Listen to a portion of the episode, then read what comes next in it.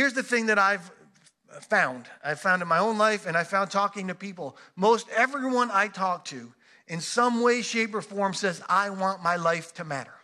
I want to make a difference. I want to make an impact. I want to leave the world better because I was here. That may be in one life, it may be in a multitude of lives, but I want my life to have mattered. And for most people, that's beyond building wealth, being famous, having a lot of followers. They want to make an impact. God wants you to make an impact. You have one life, and God wants your one life to make an impact in one other life or in countless lives, but God wants your life to matter. As a matter of fact, I've never met anyone who would say, who has said to me, You know, I hope my life amounts to nothing. I'm, I'm really hoping that the best I can do is leave this world worse than when I got here. I, I hope that when I'm gone, nobody remembers me or anything I did. I hope my life is meaningless. I've never heard anyone say that. We all want to make a difference, and God wants our one life to make an impact in at least one other life and possibly countless other lives. So, what holds us back? What keeps us from having the impact that we desire and that God desires for us? Often it is our own excuses, our own insecurities that hold us back. What if I fail? What if I'm not good enough? What if I, I, I don't have what it takes? I don't have the time, the resources, the expertise to make a difference. I don't know where I fit, and I don't know what I'm supposed to do. So, in this series, we're going to begin to find how we can remove those excuses and those insecurities so we can step into and accomplish all that God has for us. Because, as I said, and as you're going to hear throughout this series, God wants your one life to make a difference, to matter. He created you for a purpose and for a reason. So, this morning, we're going to look at one of the um, holdups that most of us uh, probably express in some capacity and, in and whatever words we would use, but it's the whole idea of I just, I don't know where I fit. I don't know what I'm supposed to do. So there's a guy in the Bible by the name of Moses. You may have heard of him. He was um, considered the great deliverer of the people of Israel. They had been in bondage, and captivity to Egypt for about 400 years. And uh, God uses Moses to lead the people out and bring them right to the edge of the promised land. Uh, Joshua eventually leads them into the promised land, but Moses has this great, intimate, personal relationship with God. In the Bible, he's referred to as a friend of God. It tells us that he spoke face to face to God as a friend talks to a friend. But he didn't always have that. See, Moses was born an Israelite, but he was raised as an Egyptian. He looked at his uh, extended family, his people, the Israelites, and saw men and women in bondage, in captivity, but he was living in the lap of luxury. He was raised in royalty as a prince of Egypt, and if uh, the, the son of the daughter of Pharaoh, and if things happened to go a certain way, he had the potential of ascending to the throne of Egypt and being the next Pharaoh. So while his people are in bondage, he's eating bonbons. He's, he's in the lap of luxury. His life is not uh, difficult by those standards. Beyond that, he looks at his people and he's got a heart. He wants to see them delivered. So one day he's walking down the road and he sees a, a Jewish person being mistreated. Filled with anger and rage, he grabs the Egyptian person and kills him. He thinks maybe the Jews will, will rally around me, but they don't. They look at him with mistrust. What, you killed that guy? What are you going to kill us next? And so now he's like, oh, people know what I've done. They're not going to respond to me. And now, if Pharaoh finds out, Pharaoh might want to take me out. So he runs for his life. And, and for 40 years, he lives out in the wilderness. He, he He's a shepherd. He cares for flocks. He works with his father in law. For 40 years, he says, I don't know where I fit. I'm not an Egyptian, but I'm rejected by the Israelites. And so he lives for 40 years in this kind of nowhere place. And then one day he's out and he sees a bush that's on fire, which isn't uncommon. It was a very dry, arid place, and sometimes uh, by heat from the sun, things would catch on fire. But what catches his attention isn't there, there's a little, you know, wildfire there. It's that the bush that's on fire isn't being consumed. So he sees this and goes, I got to see what in the world's happening. It turns out that God is there. God speaks to Moses through this burning bush. And they have this exchange, and God says, I know you don't understand where you fit, but I've gifted you. You were raised the way you were raised. You went through the experiences you went through. I have put gifts inside of you because I have a call and a plan and a purpose for your life. And this is what it says in Exodus. God saying to Moses, I am sending you to Pharaoh to bring my people, the Israelites, out of Egypt. But Moses said to God, Who am I that I should go to Pharaoh and bring the Israelites out of Egypt. Who am I? They're not going to listen to me. I don't fit there. I don't fit there anymore. I don't know if I ever fit there. I don't know where I belong and I can't do this. And we've all had those moments where we said, Who am I? I can't do this. I don't know what to do. I don't know where I fit. God, I can't do this. So, how do we begin to overcome those hangups, those excuses, those insecurities that say, I don't know what I'm supposed to do. I don't know where I fit. One of the things I've learned is this part of where you fit is based on who and how you were created, how you were created, who you were created to be. God's um, working and designing in you as a unique individual. So, part of where you fit is how you created. This is what it says in the book of Job Your hands, God, your hands shaped me and made me what that's telling us. And it's not just about Job, it's about you, it's about me, it's about whoever, every person who's ever lived. What it's saying is you are handmade by God, like a custom made piece of pottery. Every person is custom made. You're so unique. God made you and fashioned you and formed you with his own hands. And he has designed you to accomplish something, to fit somewhere. The question is, how do we find where we fit? So the, I'm going to look at four things from the Bible that help you un- identify where you fit. The first is this you fit where you're spiritually gifted. Now, when I say spiritual gifts, that's exactly what I mean. I'm not talking about natural talents. We're going to talk about that. I'm talking about spiritual gifts, something that is given to you beyond the natural. Now, some of you have very little understanding of spiritual gifts. You're confused by them. They, they weird you out. Uh, you don't really even know what they're, they're, they're talking to. Some of you are very familiar with them. This is not going to be an in depth teaching on spiritual gifts. I may do that type of teaching next year. But what I want, to under, I want you to understand is the importance of spiritual gifts because they are so very important. So, when it comes to spiritual gifts, this is what happens. And you, uh, I'm not going to go through all the verses, but biblically, you become a follower of Christ. You give your life to Jesus. You say, I'm going to give you my life and I'm going to receive new life in Christ. At that moment, each believer in Christ is filled with the Holy Spirit. He's the sign, the seal of the covenant. Now, after that, there are, there's a second work of grace, a second filling of the Holy Spirit. The Bible calls that the baptism of the Holy Spirit. Be, so, this is a crude analogy, but you can think of it um, in, in an automobile, gas or electric, it doesn't matter. Whatever it is that makes that engine run, that makes that car go right? You're filled with the Holy Spirit. He's the power to live for God, to uh, accomplish His plans and purposes in your life. But sometimes you need to refill the tank. So the Holy Spirit fills you again, fresh and new. And when He fills you, He gives you spiritual gifts. Spiritual gifts are the one of the primary ways God expresses himself through you and accomplishes his plans and purposes for your life through using spiritual gifts. So he he he fills you and he gives you a gift. You say, I don't have a spiritual gift. Everyone, as a follower of Jesus, has at least one spiritual gift. I promise you, this is what it says in the Bible in 1 Corinthians. A spiritual gift is given to each one of us.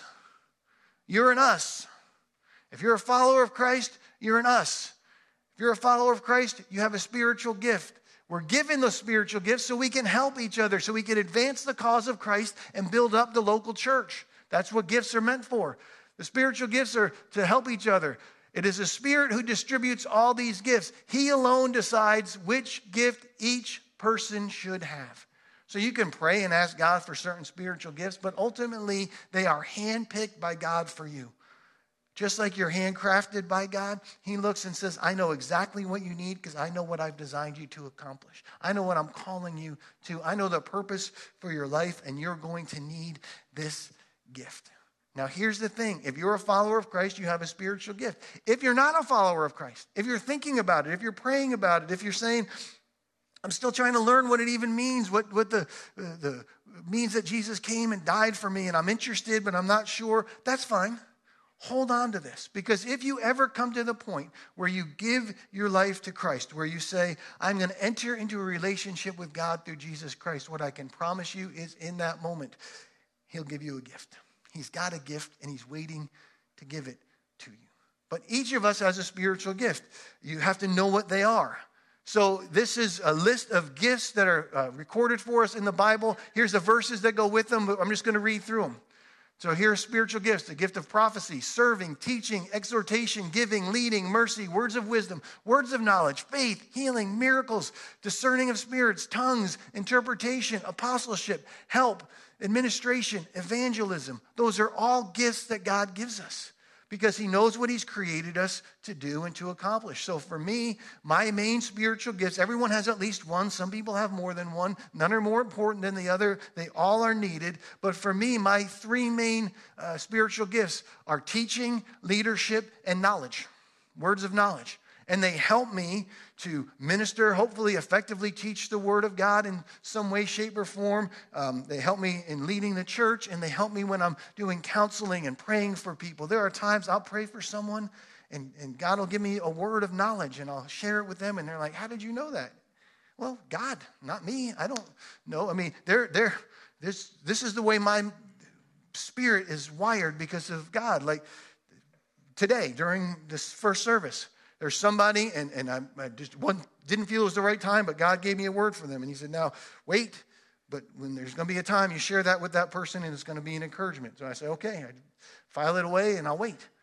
But those things help me in the role that God's called me to. So you need to know what your spiritual gifts are so you can accomplish what God has for you. Now, if you don't know what they are, you can take a spiritual gifts test. We've actually got one. It's real easy. It takes about 10 minutes. You can go to the website, hickoryridge.online slash gifts. You can scan the QR code.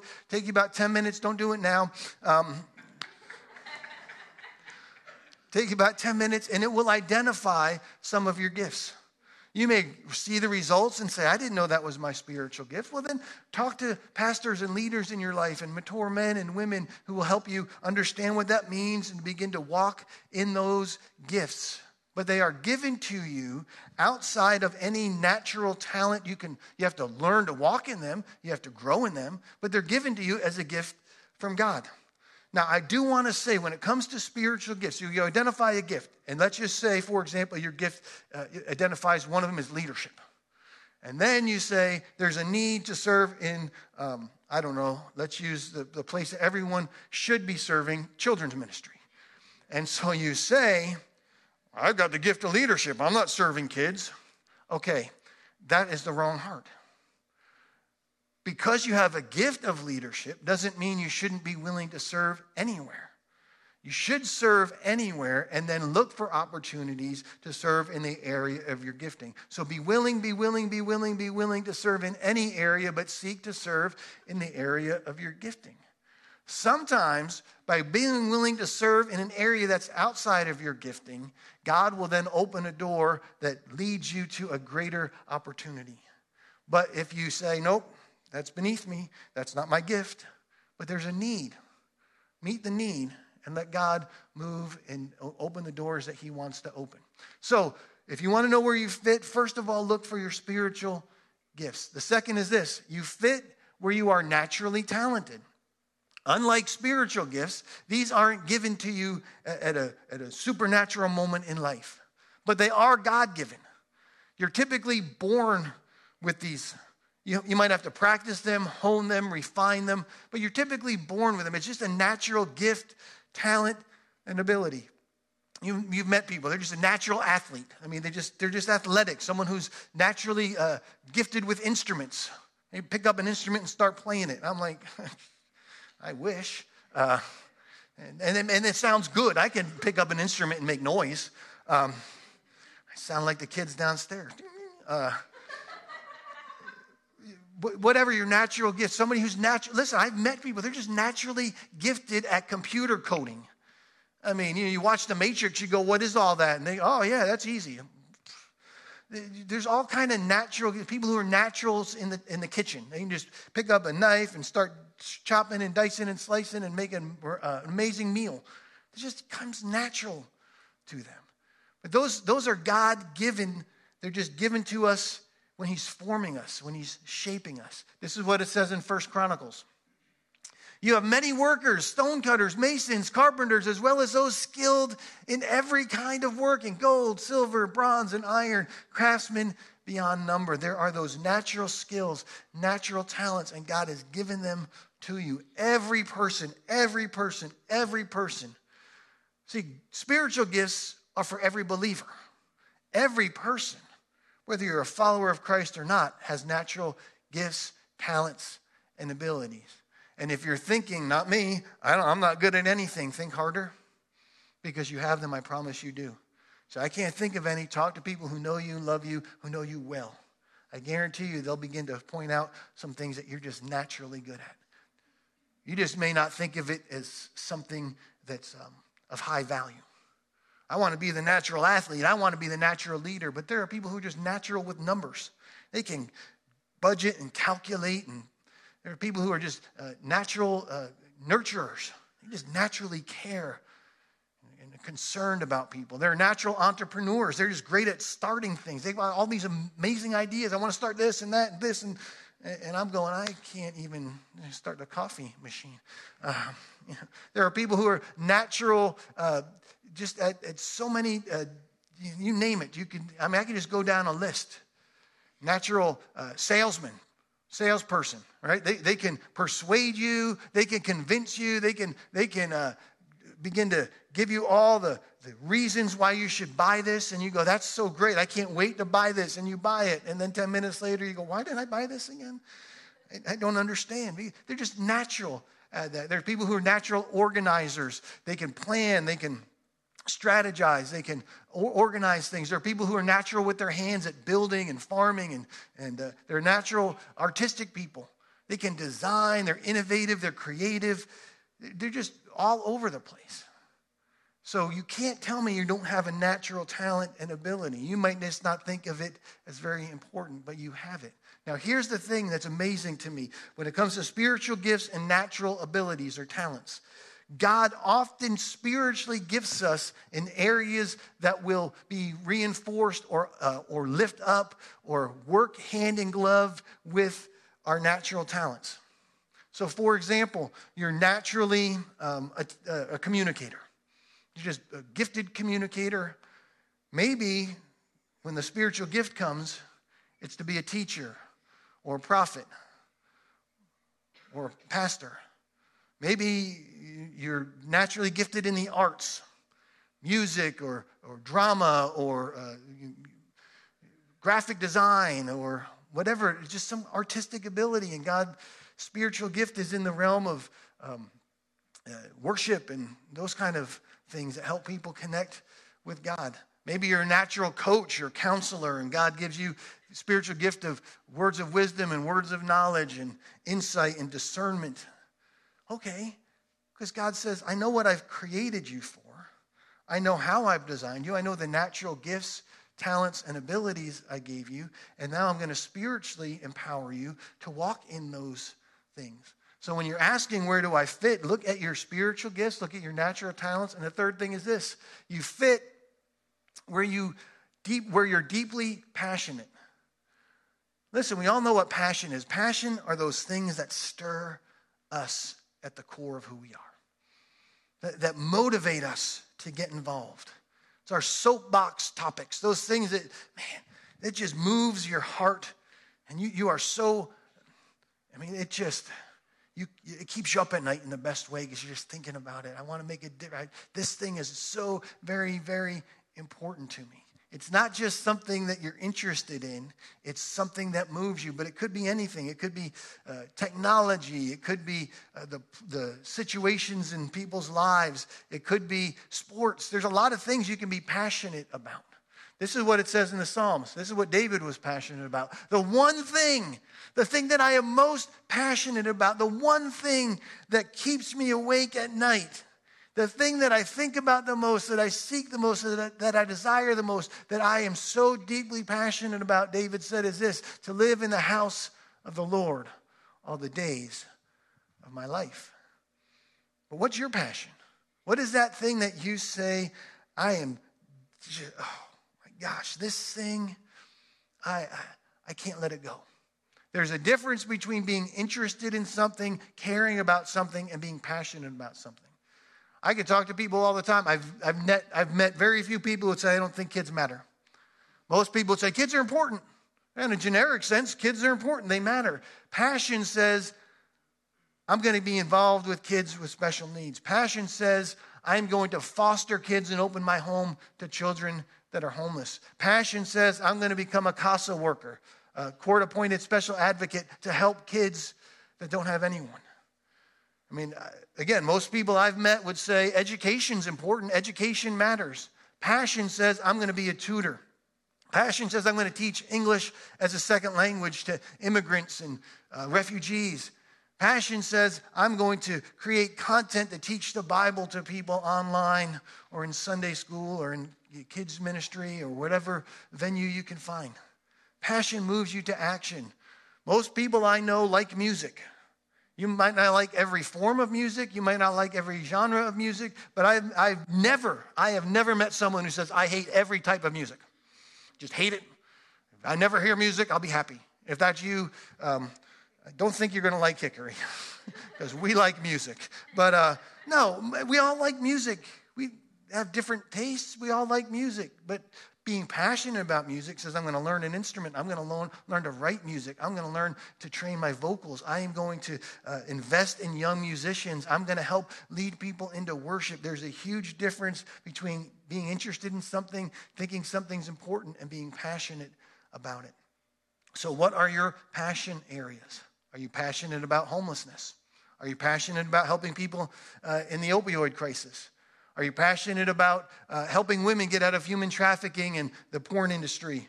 Are you passionate about helping those who have been abused? Are you passionate about um, helping fathers step up to be the men that God has called them to be as, as fathers and leaders in their homes? Are you passionate about reaching people for Christ? Are you passionate about equipping people to live out their full potential of what God has called them to do, who He's called them to be?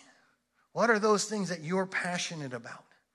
Because when you begin to find your spiritual gifts, your natural talents, and your areas of passion, all of a sudden it begins to define where you fit. But there's a fourth thing that's so very important, and it's this you fit where your personality shines.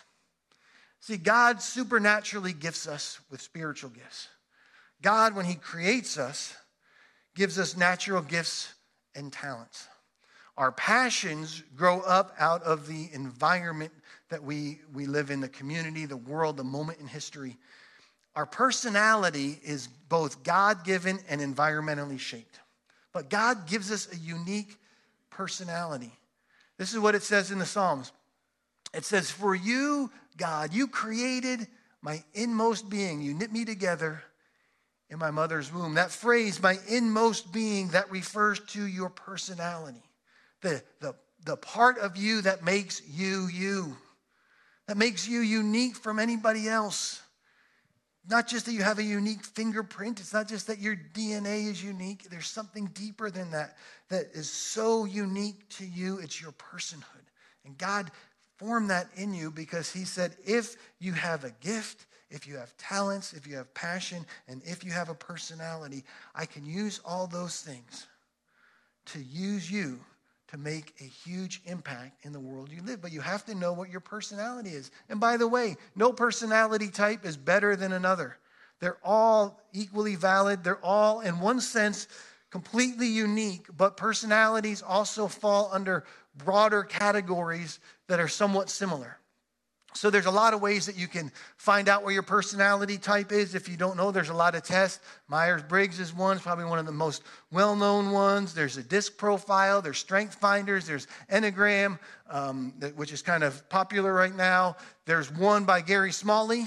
You can find out what kind of animal you are, a lion or an otter and other such things. Uh, but they all basically reveal categories where your personality falls under. Your personality is unique to you, but there are general ways in which you can begin to understand your personality. So I've done personality tests multiple times throughout my life. Um, and so I want to share part of the result of my personality test is from the disc profile. So here it is. Justin is extremely task oriented. I could stop right there and my family would all say, That's dad. He can appear to care more about completing tasks than the feelings of people. He is an effective problem solver and desires tangible results. He sticks to his commitments and expects others to do the same. He is competitive by nature and will use facts to help him win. Exactly right. Losing's not an option. Quality is extremely important to him. He feels if a job is not done right, it should not be done at all. Accuracy, precision, and high standards matter in his work and his personal life. Therefore, he often feels he's the only one that can do a job right. Now, why is that helpful for me to know?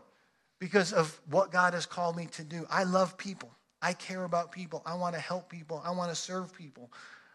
But I can't view people as tasks. I have to view people as individuals. So it helps me to be intentional with how I interact with them.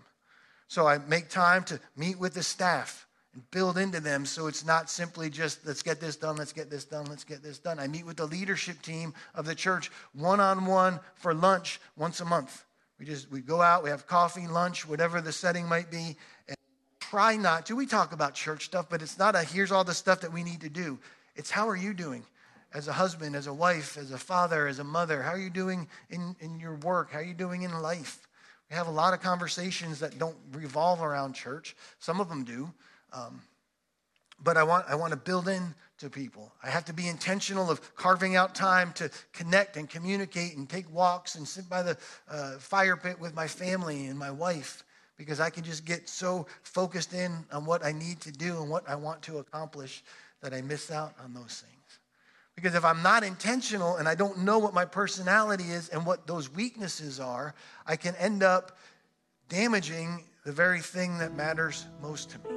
So, what you need to do is you need to identify those areas. What are your gifts? What are your talents? What are your passions? And what's your personality? Because all of us are made to accomplish something. God has a perfect fit for you.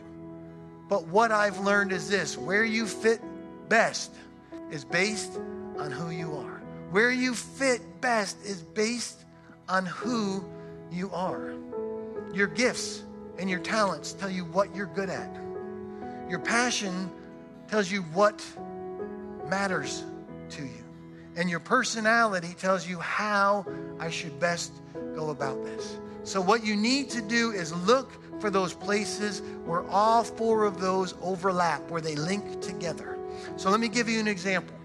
Let's say you take a, a, spiritual gifts test and you find out you have the heart of an evangelist. You want to reach people who are far from Christ, who don't know Jesus. Your talent is that you're a teacher. You, you just you're, you're good at teaching. Your um, your your passion is children. You're passionate about helping children who are uh, just in disadvantaged situations and your personality is that you're a self starter. So you say, okay, I've got those four things. What do I do with that? I know. I'm going to start a mobile vacation Bible school. And instead of trying to get other Christians to come here, I'm going to go to where Christians aren't, which is out there. And so we're going to target some under resourced communities within the, the local area and we're going to bring vacation Bible school to them. We're going to bring the gospel of Christ. We're going to bring fun and games, but ultimately they're going to understand that Jesus loves them. He wants to be in a relationship with them and that He cares so very much about them. And you start that thing, and listen, nothing stops you. You're so passionate, you're so driven, you're nearly unstoppable. But you have to know all four because let's just say one of those is different. You're an evangelist, you're a teacher, you're passionate about children, but your personality isn't a self starter. You're not a self starter. You're somebody who would rather be behind the scenes. And you try and do that, even if it's even if it's a success, you're going to look at it as a failure because you're going to be exhausted from trying to do something that isn't in your personality. So if that's not your personality, then you say, "I've got this thing. I need to link myself up with someone who is a self starter, and together, let's make this thing happen." But you have to look for where all four of those things overlap. And when you do, you will find where you fit because God has designed you to fit somewhere perfectly, to meet a need, to make a difference, that your one life will make an impact in one other life or maybe countless lives. But it starts by setting aside the excuses, laying down the insecurities, and embracing who it is that God created you to be. There's an old Danish proverb that says, Who you are is God's gift to you. What you do with who you are is your gift to God. The question is, what are you doing with that gift? Heavenly Father, we come to you right now, and I'm asking that you would begin to stir in each of us, in our hearts. Show us, reveal to us where it is that we're meant to fit. Because all of us were designed to accomplish something we have gifts, we have talents, we have passions, we have personalities. God, I'm asking that you'd show us where those things come together in a way that we can be used by you to make an impact for your kingdom. As you continue to pray, I just want to say, for some of you, the best place, for all of us really, but for some of you, you're wondering, I don't know where I fit. For all of us, the best place that we fit, the first place that we fit, is in a relationship with God through Jesus Christ. Some of you are wondering, I don't know if I fit anywhere. Where you fit is in God's family, as His daughter, as His son. And when you give up your life, when you surrender your life, when you say, I don't want to live for myself anymore, God, I want to live for you. He welcomes you into his family and he says, You fit right here. You're my daughter. You're my son. And guess what? That means Jesus is your big brother. And you, you can be part of this family. All you need to do, it's so simple, people won't believe it, but it says, Believe on the Lord Jesus Christ and you will be saved. You don't have to earn it. You don't have to work for it. You don't have to be perfect. All you have to do is accept it and believe it. It is the greatest gift ever offered. So here's what I'm going to ask. Maybe you this morning here in person or joining us online say, I want to fit in God's family. I want to belong in God's family. All you need to do is ask. All you need to do is accept it.